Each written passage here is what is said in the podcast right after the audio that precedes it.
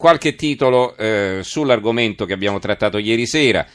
Oggi eh, a centro pagina una foto degli scontri di piazza in Puglia sulla stampa. La battaglia nel Parco degli Ulivi, scontri e feriti nel cantiere del gasdotto, tappi in Puglia e spiantati 200 alberi.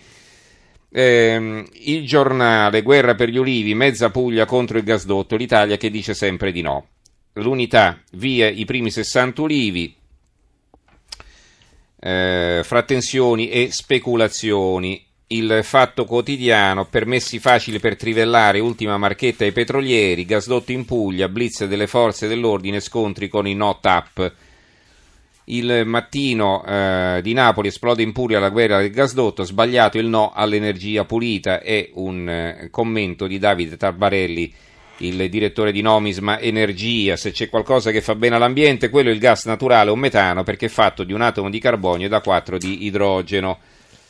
Ancora la Gazzetta del Mezzogiorno ci apre naturalmente gas la rivolta dei Notap, Emiliano attacca il governo, impugneremo il via libera ai lavori, Elia con le nostre tecnologie miglioreremo ambiente e territorio, il presidente pugliese insiste per la soluzione Squinzano, Grillo ora si svegli o si dimetta, non faccia lo showman riferito a Emiliano. Il Gazzettino di Venezia, il caso Puglia e l'Italia dei veti e dei cattivi maestri è un fondo, un commento di Oscar Giannino.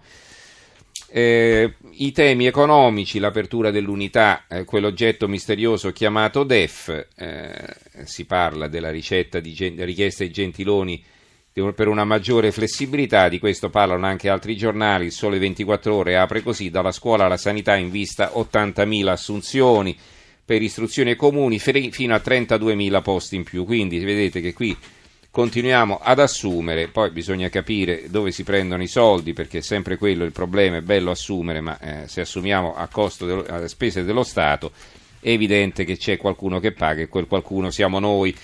Il giornale di Sicilia concludiamo con due notizie più leggere, spettacolo in mare a Lampedusa con la danza delle balene, c'è una foto delle balene dalle parti di Lampedusa, il Corriere di Arezzo danno invece la notizia dell'apertura e l'inaugurazione del Museo dell'Oro il 6 maggio, sapete il distretto dell'Oro ad Arezzo.